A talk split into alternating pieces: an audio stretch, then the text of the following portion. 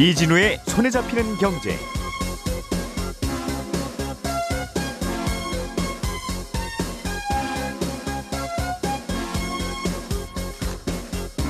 안녕하십니까 이진우입니다. 러시아와 우크라이나의 첫 협상이 우리 시각으로 오늘 새벽 1시쯤 마무리됐고 어, 이렇다 할 결과는 나오지 않았습니다. 이런 가운데 러시아에 대한 서방의 제재는 갈수록 거세지고 있습니다. 그 영향으로 러시아 돈 루블화의 가치가 폭락하자 러시아 중앙은행은 어제 기준금리를 대폭 인상했습니다. 어, 잠시 후에 이 내용 조금 더 자세하게 살펴보겠습니다. 정부가 앞으로는 개인 투자자들도 예를 들면 배달의 민족이나 마켓컬리 같은 비상장 유니콘 기업에 쉽게 투자할 수 있는 방안을 추진하고 있습니다. 지금은 왜 이렇게 할 수 없는지 그리고 앞으로는 그럼 어떻게 가능해지는 건지 짚어보겠고요.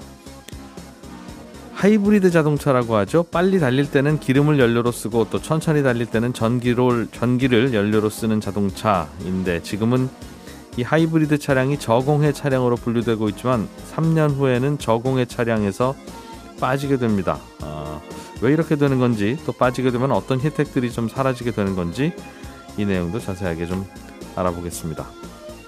3월의 첫날 손에 잡히는 경제 광고 잠깐 듣고 바로 시작하겠습니다. 우리가 알던 사실 그 너머를 날카롭게 들여다봅니다. 평일 아침 7시 5분 김종배의 시선 집중.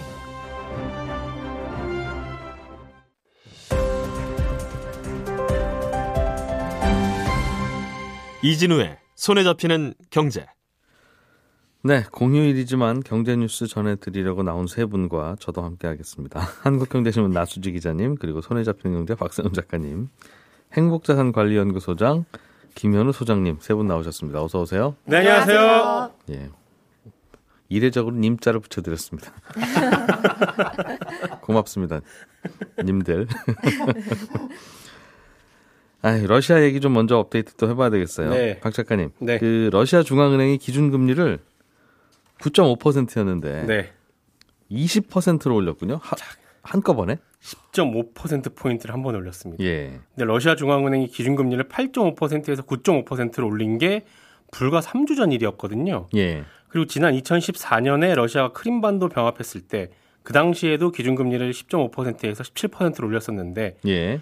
이번엔 역대 최고치까지 인상을 한 겁니다. 음. 보통 우리가 기준금리 올릴 때 0.25%씩 올리니까 예. 한 0.5%만 올려도 우와 이- 이러는데 예. 한번 이렇게 두 배 넘게 올리는 건 저는 처음 보는 일입니다. 9.5%에서 20%로. 네. 러시아 국민들도 처음 봤다는 거고, 러시아 역사학자들도 처음 봤다는 거죠. 그럴 겁니다. 음. 이 이유가 뭐예요? 이렇게 갑자기 금리를 올려야 하는 러시아의 상황. 일단 러시아 돈 루브라 가치가 많이 떨어졌습니다. 그러니까 음. 러시아가 우크라이나를 침공하기 전에도 이미 달러 대비 루브라의 가치가 떨어지는 중이었거든요. 근데 침공 전에는 달러 대비 한 70루블 정도 하다가 예. 엊그제는 119불, 9루블까지 떨어지기도 했습니다. 이게 숫자는 커졌는데 네. 루블화 가치가 떨어져서 이런 거죠. 그렇습니다. 그러니까 1달러를 살려면 예전엔 70루블만 주면 되는데 예. 이제는 119루블까지 줘야 된다는 예. 그런 의미고 음. 환율이라는 게 다른 나라 사람들이 그 나라에 투자하려고 달러를 많이 들고 들어오면 그 나라에 달러가 많아지고 그러면 달러가 흔해져서 달러 가치가 내려가는 건데 예. 최근에 러시아가 불안하니까 외국인 투자자들이 달러를 가지고 다시 나가려는 바람에 예. 환율이 오르는 겁니다. 반대로 말하면 루브라 가치가 떨어지는 거고요. 예. 게다가 지금 외국인 투자자들만 루브라를 달러로 바꾸려는 게 아니라 러시아 국민들도 은행으로 가가지고 루브라를 달러로 바꾸고 있거든요. 불안하니까요. 예. 외신 보도 보니까 러시아 은행들이 3주 전보다 거의 두 배가 높은 가격으로 달러를 팔고 있는데 지금 그럼에도 불구하고 달러를 사려는 러시아인들이 줄을 서고 있을 정도입니다. 음. 그러다 보니 루브라의 가치는 계속 떨어지는 거고요. 이 말은 러시아인들 입장에서 보면 달러 값이 몇 주 만에 두 배 된 거고. 네, 야, 진작 달러 사둘 걸 하는 네. 생각이 당연히 들겠죠. 당연히 듭니다. 예. 그러다 보니까 이제 러시아 중앙은행이 이제 금리라는 게 돈의 값이라고 생각을 하면 네. 금리 올려서 저희 루브라 가치 더 쳐드릴게요. 달러로 바꿔서 음. 나가지 마세요. 그리고 달러 예. 가지고 들어오세요. 라는 전략으로 금리를 급격하게 올려버린 겁니다. 네. 그리고 루브라 가치가 떨어지게 되면 외국에서 수입하는 물건들도 가격이 비싸지잖아요. 어, 그렇겠죠. 1달러 주고 수입해 와야 되는 건데 그 1달러의 가치가 자꾸 올라가니까. 그렇습니다. 예. 그러면 그게 결국 또 물가를 올리게 됩니다. 지난달에 발표된 러시아 물가 지수를 보니까 전년도 1월에 비해서 한 8.7% 올랐던데 앞으로는 더 오를 것 같다는 거예요. 그, 어, 그러다 보니까 이제 루브라 같이 떨어져서 물가 더 오르기 전에 그걸 좀 잡아야겠다는 생각으로 금리를 올리기도 했을 겁니다. 예. 어제 한 가지 또 놀랐던 보도는 뭐냐면 어제 러시아 주식시장이 안 열었습니다. 갑자기 네. 아. 금리를 급격하게 올린 영향이 주식시장에도 영향을 미칠 것 같다라는 이유로 개장 시간을 연기해서 평소보다 조금 늦게 열기로 했었거든요. 예. 원래는. 예. 근데 아예 안 여는 걸로 아. 최종 결정을 했고요. 예. 오늘 다시 개장 여부는 결정하기로 했습니다. 오늘 문 여는 것도 아니고 또 결정하겠다. 네. 음. 대체로는 외국인들은 팔려고 할 거고 네. 많이 싸졌습니다. 그렇습니다. 그럼 계속 또 떨어질 텐데. 네.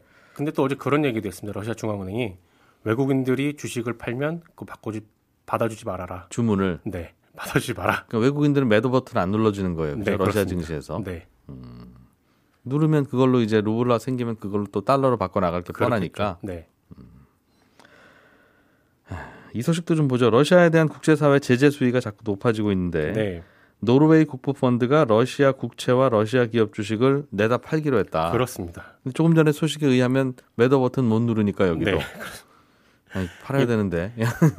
노르웨이 국부펀드 같은 경우는 늘 이렇게 얘기했거든요. 그 노르웨이 정부가 노르웨이 국부펀드는 비정치적인 장기 투자자다. 음. 우리는 정치적인 이유는 배제하고 오래 투자하는 게 무조건 목표다. 예. 라고 얘기했는데 노르웨이 국민들이 러시아에게 강경하게 대응해야 한다라는 목소리를 계속 키우니까 노르웨이 정부도 결국은 국부펀드의 투자 방침을 바꾸기로 했는데 음. 노르웨이 국부펀드가 작년 말 기준으로 들고 있던 러시아 주식이랑 채권이 대략 3조 원 조금 넘거든요. 네. 러시아 최대 은행인 국영 스베르방크랑 국영 가스 기업인 가스프롬 등이 투자를 하고 있었는데 앞으로 이거 다 철회하기로 했습니다.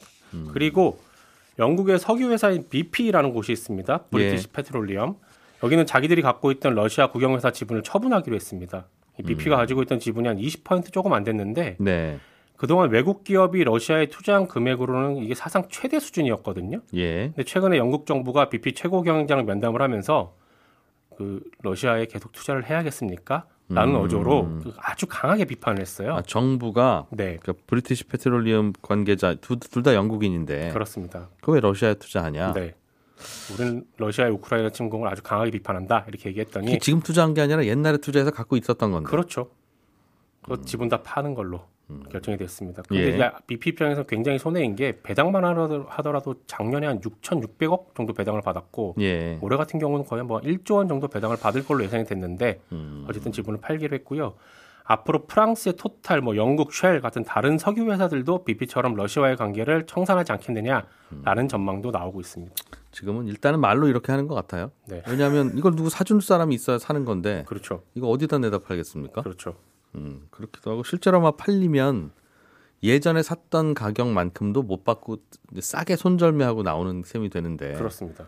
그게 과연 러시아에 타격을 주는 일인가 하면 그 왜 무슨 타격이 있겠어요 그 러시아 입장에서 BP 입장에서는 타격이죠. 음 그러니 그냥 뭐라도 해야 되는데 네. 예, 뭐라도는 해야 되는데 어, 파병을 할 수는 없고 화는 좀 내야 되겠고 하는 그런 제스처 아닌가 하는 생각도 들고요. 네, 나수지 기자님 네. 주식 시장에서 BDC 펀드라는 게 하반기부터 나올 것 같다는데 이게 굉장히 신기한 펀드라고 네. 나오면 말씀 주시면 좋려고 했는데 너무 신기한 거라서 오늘 소개해 주시기로 했다고. 먼저 그렇습니다. 소개부터 드리고 나오면 디테일하게 더 말씀드리겠습니다. 예. 이 BDC라는 게 약자로 Business Development Company 해서 앞에를 따서 BDC거든요. 그래서 한국말로 옮기면 기업 성장 집합 투자 기구 조금 어렵죠. 예. 라고 하는 건데 어, 내용 Business Development Company. 네 맞습니다. 음, 예. 네, 내용을 살펴보면 스타트업에 투자하는 펀드를 주식시장에 상장을 해서 거래를 편하게 만든 거다 이렇게 생각하시면 되는데요. 음. 예. 어, 절차는 이렇습니다. 먼저 증권사, 자산운용사, 벤처캐피털 뭐 이런 회사들이 스타트업에 투자하려는 목적만 가진 껍데기 회사를 하나 세웁니다. 예. 그리고 이 회사를 주식시장에 상장하는데요. 음. 어, 왜 일반 기업도 주식시장에 상장할 때 개인들한테 공모주 청약 받는 거랑 비슷하게 네. 요 껍데기 회사도 일반 투자자들한테 이 회사 주식 나눠주는 대신 투자금을 받습니다. 예. 그리고 이렇게 모인 투자금으로 비상장 주식 어, 스타트업에 투자를 하고요. 그러니까 껍데기는 투- 회사인데 결과만 보면 스타트업에 투자하는 펀드가 주식시장에 상장해 있는 셈이 되는 거죠. 음. 그래서 어, 예. 이 펀드가 투자한 스타트업 지분 가치가 좀 오른다라고 하면 BDC 주가도 함께 오르고 음. 어, 아니면 요 BDC에서 스타트업 지분 팔거나 이 주식에서 배당을 받아서 회사 안에 현금이 들어오면 이걸로 투자자들한테 배당을 해줍니다. 이게 미국의 그 워렌 버핏이라고 하는 투자자가 보유한 버크셔 해서웨이라는 회사. 네. 그 회사는 무슨 사업해요? 하면 특별하게 뭐 사업하는 건 아니고 그냥 이것저것 좋은 주식을 들고 있어요. 뭐 애플도 맞습니다. 많이 갖고 네. 있고 그래서 그 회사 주식을 사면 이, 이 회사가 들고 있는 포트폴리오를 그냥 한, 한, 한 스푼에 사는 거랑 마찬가지입니다. 그런 개념인데 네. 비슷하네요. 듣고 보니. 네, 그렇게 비슷하다고 보시면 되고요. 근데 예. 이제 벅셔 회사에 있는 원래 그래도 본업이 나름대로 보험사라는 게 있었으니까. 예. 뭐 자산도 가지고 있고 나름대로 사업도 있는데 음, 이 BDC는 정말로 투자만 하려고 만든 회사다 이렇게 보시면 될 것 같습니다. 비상장 스타트업에 이것 여기저기 투자한 그 펀드를 상장시켜 놓은 거군요. 네, 맞습니다. 예. 어, 그래서 미국에서는 이 제도가 1980년대부터 도입이 돼서요. 시장에서 거래되고 있는데 꽤 쏠쏠해서 배당 수익률이 한 9% 정도 된다고 하고요. 예. 근데 이렇게 투자를 하면 뭐 개인 입장에서는 그럼 뭐가 좋냐? 어, 비상장 기업 투자를 개인들이 하고 싶어도 못 하고 있는데, 그러니까 아, 하- 할 수는 있는데 이게 예. 굉장히 어려운데 음, 이게 좀 쉬워지는 효과가 있습니다. 그러니까 지금은 개인이 비상장 주식 거래하려면 뭐 비상장 주식 플랫폼이든 네. 아니면 온라인 커뮤니티든 진짜로 이 주식 가지고 있는 사람을 먼저 수소문해서 찾고 네. 가격 협상하고 그리고 안전하게 거래를 해야 되는데 장외 거래를 해야 된다는 거죠. 네, 예. 맞습니다. 그리고 또 물량을 구하고 싶어도 완전 초기 단계 스타트업은 물량이 없기도 하고 또 너무 유망해서 서로 투자하려는 스타트업 주식은 이미 큰 손들이 음. 먼저 쓸어갑니다. 그리고 유망하든 안 유명하든 스타트업은 개인 투자자를 안 받으려고 하는 이유가 아니 일하기 바쁜데 귀찮잖아요.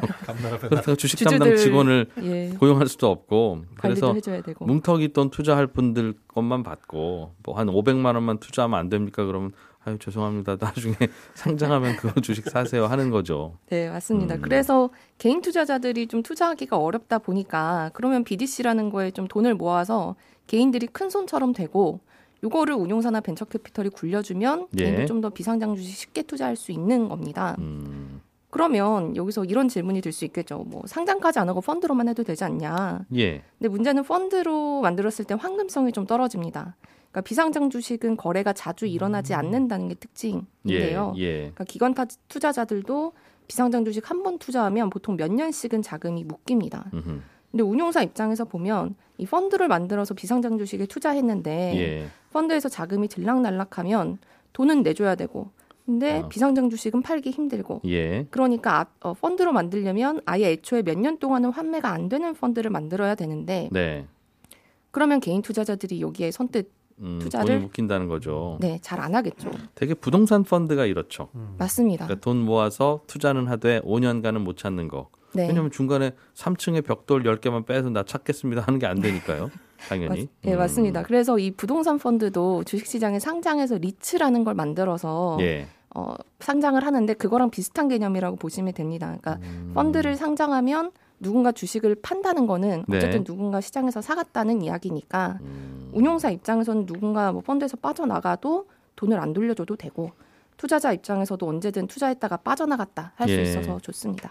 야, 이거 도입돼서 인기 끌면 안 그래도 요즘 장외 스타트업 기업들의 몸값이 저게 야, 저게 높죠. 거품 아닌가? 저게 왜 저저 회사가 왜 10조야? 이제 하는 그런 이야기들도 꽤 있는데 몸값이 더 높아지겠네요. 이러면 그럴 수도 아무래도. 돈을 유동 유동성도 좋아지고 어, 그리고 투자했다가 아닌 것 같으면 한 달 후에 팔 수 있는 수단이 생긴 거잖아요. 네 맞습니다. 그런 일단 투자하고 보자 하는 심리도 생길 거고. 미국에서는 이미 1980년대부터 이런 제도가 있었다면서요?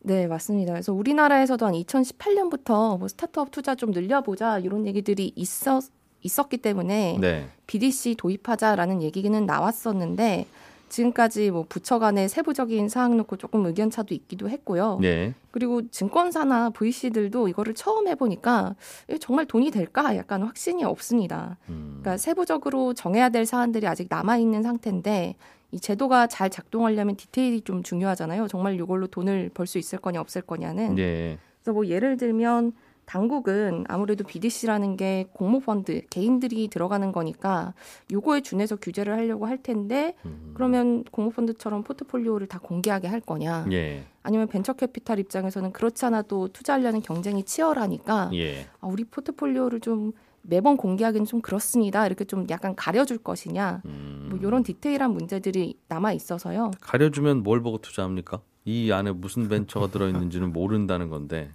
예를 들면 횟수를 좀 조정할 수도 있을 거고요. 공개하는 횟수를 네. 그러니까 자주 덜 자주 공개한다든지. 저게 3월까지만 해도 지련해서 담고 있었는데 지금은 7월인데 뭐 담고 있는지 정확하게는 모르겠습니다만 하여튼 좀 사보시죠. 이래야 되는 네, 뭐 그런 음. 식으로 횟수를 좀 조정해 준다든지 아니면은 뭐 제일 많이 투자하고 있는 건 몇 개만 뭐 공개를 한다든지 이런 예. 식으로도 그렇게 해서 네, 할 수 있을 텐데 그래서 어쨌든 요 비상장 투자라는 게 높은 수익 내기도 하지만 위험이 커서 투자자 보호를 어느 정도까지 할 거냐 이런 디테일한 음. 점들 그러니까 만들어지고도 유명무실하지 않으려면 좀 세부 사항 어떻게 확정되는지 보셔야 될 것 같습니다. 그럼 앞으로 언제 나와요? 그럼 이건 언제쯤 돼요? 올해 하반기에 될 수 있을 것 같다는 얘기가 있는데요. 왜냐하면 국회에서 지금 입법하는 과정이어서 음, 올해 하반기 음, 올해 하반기를 노리고 지금 창업을 하시는 건 어떻습니까? 김현우 소장님 네. 하이브리드 차량을 네. 정부가 저공해차 분류해서 제외하겠다. 네. 이거는 저공해차 아닌 거다 이제는. 그렇습니다.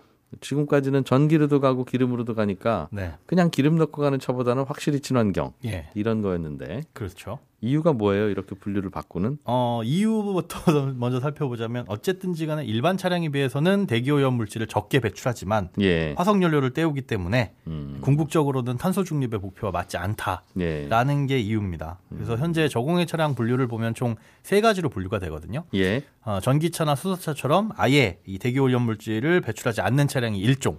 그리고 네. 하이브리드 차량은 2종. 예. LPG나 뭐 LNG 차량은 대부분 이제 3종으로 분류가 돼 가지고 이 저공해 차량으로서의 혜택을 몇 가지씩 받고 있는데 이제 저공해 차량으로서 분류를 LPG나 LNG 차량은 2024년부터는 없애고 네. 어, 하이브리드 차량은 빠르면 2025년, 음, 늦어도 2026년에는 저공해 차량에서 제외를 하겠다라는 방침을 밝혔습니다. 정부가 분류하는 것에서 이렇게 빠져 나오면 예. 뭐가 달라지는 겁니까? 일단 소비자로서 그런 혜택이 줄어들게 되면 아무래도 이제 구매가 줄어들 수 있겠죠. 이제 각종 세금 감면 혜택이 지금은 있는데 예. 하이브리드 차량은 이제 국산 모델 기준 했을 때 현재 살 때 일반 차량에 비해서 같은 모델에 비해 한 300에서 500만 원 정도 차량이 비싸요. 네. 그런데 구매 시에 보조금은 아니지만 세금을 좀 깎아줍니다. 개별 소비세 같은 경우는 100만 원. 근데 여기에 이제 교육세와 부가세가 붙는데 이걸 다 계산해 보면 한 143만 원 정도. 그게 할인이고. 예. 예. 취득세도 최대 40만 원까지 깎아 줍니다. 예. 그러니까 요거를 합치면은 한 183만 원 정도 아낄 수가 있고 그다음에 음. 뭐 올해까지로 되어 있긴 하지만은 공영 주차장 같은 데에서 50% 할인 뭐 이런 혜택도 쏠쏠하거든요. 예. 여기에 이제 일반 차량에 비해서 어쨌든 연비는 조금 좋으니까 아, 요- 기름 덜 먹으니까. 예, 비싼 차값을 여기서 이제 소비자들은 만회를 하는데 음. 이렇게 혜택을 줬던 이유가 이제 하이브리드 차량도 친환경이다. 그래서 보급을 늘리려고 했던 거예요. 네.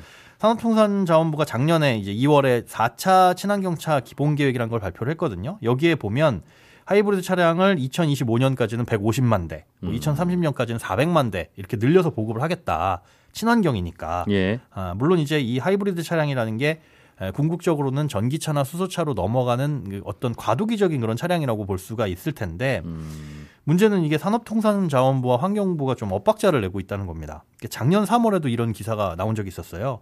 그 환경부에서 저공해 차량에 대한 분류를 다시 검토한다. 예. 그래서 하이브리드 차량을 이제 친환경 차량에서 제외한다라는 기사가 3월 정도에 나왔는데 바로 이거는 환경부 입장에서는 예. 환경이 중요하니까. 그렇습니다. 예. 그런데 바로 산업통상자원부가 반박 자료를 내놨습니다. 그때 당시에 예, 반박 보도자를 보면 음. 하이브리드는 전주기 관점, 그러니까 주행과 연료 생산, 배터리 생산 과정에서 온실가스 감축을 위한 현실적인 대안이다. 지금 다 전기차로 바꿀 수는 없으니까요. 그 전기가 오염물질 배출하고 나온 전기니 그렇습니다. 사실은 지금 전기차는 친환경 아닌 거예요. 그죠? 맞습니다. 대체로는. 전기차가 달리려면 전기를 충전해야 되는데 그, 전- 전기는 그 뭘로 만드냐? 석, 석유 떼고 석탄 떼고 우라늄 우라늄은. 뗀다고 할 표현은 아닙니다만 네. 아무튼 어쨌든 그 전기를. 생산하는 예. 과정, 배터리를 생산하는 과정이 친환경적이지 못하다라는 거죠. 음. 그래서 당시에는 오히려 고효율 하이브리드의 경우에는 전기차보다 전주기적인 관점에서 온실가스 배출이 더 적다. 음. 그래서 집중적으로 하이브리드 차량을 육성해 나갈 것이다. 하면서 또 친환경 자동차의 범위는 산업부 소관법인 환경 친화적 자동 아, 환경 친화적 자동차의 개발 및 보급 촉진에 관한 법률 이게 친환경 자동차법이라고 하거든요. 그러니까 이게 산업부의 법이고 예. 그다음에 환경부에서 정의하는 법이 대기환경보전법이에요. 음. 그러니까 그것과 별개다라고 했는데 사실 법을 들여다보면 환경부 소관법과 산업부의 소관법이 겹쳐 있습니다. 뭐 당연히 그렇겠네요. 예. 그러다 보니까 예. 어느 한쪽에서 이 친환경 자동차, 저공해 자동차에 대한 정의를 바꾸면 음. 사실 그렇게 끌려갈 수밖에 는 없거든요. 근데 환경부가 뭔데 왜 이걸 바꾸냐? 네. 이거는 바꿔도 산업부가 바꿀 거다. 그렇죠. 환경부 법에는 이 배출되는 대기오염 물질이 환경부령으로 정하는 이 허용 기준치를 에, 적용하는 그 예. 기준에 맞는 자동차로 친환경 자동차법에서 정하는 하이브리드 자동차 이렇게 되어 있는데 예. 둘 중에 한쪽에서만 바꿔도 된다는 거죠. 근데 이게 불과 이제 1년 만에 입장이 음, 바뀌면서 그런 문제가 있군요. 네. 하이브리드 자동차가 친환경이냐 아니냐. 그렇습니다. 하이브리드 자동차도 전기로도 가고 연료로도 가니까 그럼 그 전기는 어디서 나오는데 하이브리드가 친환경이라고 합니까? 라는 네. 질문을 할 수도 있을 것 같은데. 네. 이게 전기를 충전하는 식도 있어요. 그러니까 플러그인 하이브리드 자동차라는 것도 있고 그, 그 콘센트 꽂는 거. 그렇습니다. 그거는 전기차처럼. 그 전기도 어차피 오염된 전기니까 네네. 별 할 말은 없는데. 어, 그런데 대부분 이제 하이브리드 자동차나 plugged-in plugged-in 하이브리드도 자동차가 주행을 할때 예. 차량이 감속하거나 내리막길을 달릴 때 음. 이때 자체적으로 충전을 합니다. 브레이크 밟을 때. 네네. 우리 음. 그냥 일반적인 자동차의 배터리도 예. 충전이 되고 방전이 되고 이걸 계속 이 반복을 하잖아요. 음. 마찬가지로 어, 하이브리드 자동차도 모터가 굴러가기 위한 배터리가 자체적으로 충전이 됩니다. 음. 아, 그래서 그, 일반 그 전기는 그렇죠. 어차피 나갈 마찰력을 전기로 바꾸는 거니 네. 이건 친환경이다. 예. 대기 오염 물질은 확실히 일반 차량보다는 좀 적다. 예. 라는 거는 예, 사실인 거죠. 완전 전기차고 그 전기가 태양광 풍력으로만 만들어지면 거의 친환경인데. 사실은. 그렇죠. 꽃향기를 맡으면서 간다면 완벽한 친환경인데 와. 그걸 어떻게 기억해요? 갑자기 그런 제가 기억났습니다. 세상에. 어, 그런데 그거는 아니니까. 예. 반은 연료로 달리니까. 그렇죠. 아, 이걸 친환경으로 보냐 안 보냐 네. 논란 논란거리군요. 네. 이게 뭐 우리나라뿐만 아니라 다른 나라에서도 마찬가지로 이 예. 분류를 지금 두고 고민을 하고 있습니다. 다른 나라는 이 하이브리드 차량을 예. 어떻게 분류하고 있어요? EU하고 미국 같은 경우에는 작년 8월쯤에 친환경차 아니다라고 결론을 내렸어요. 그래서 음. 2035년부터는 EU 일부 국가를 제외하고는 이거 이제 판매 신차 판매를 금지한다. 예. 이렇게 됐고요. 중국 같은 경우에는 오히려 친환경차를 늘리겠다. 2035년까지는 50%까지 늘리겠다라고 한 거고 음. 일본도 좀 친환경 차량에 예, 무게를 싣고 있습니다. 하이브리드를 예, 하이브리드를 친환경 차량에 무게를 싣고 있는데 예. 이렇게 해외 환경도 조금씩 다르고 우리나라 환경도 조금씩 다르면서 국내 완성차 업체들도 로드맵을 다시 그려야 되는 거 아닌가 이런 문제들도 있습니다. 예. 예, 저는 잠시 후 11시 5분에 손에 잡히는 경제 플러스에서 다시 오겠습니다. 김현우 소장님, 박세훈 작가님, 나수지 기자님 고생하셨습니다. 고맙습니다.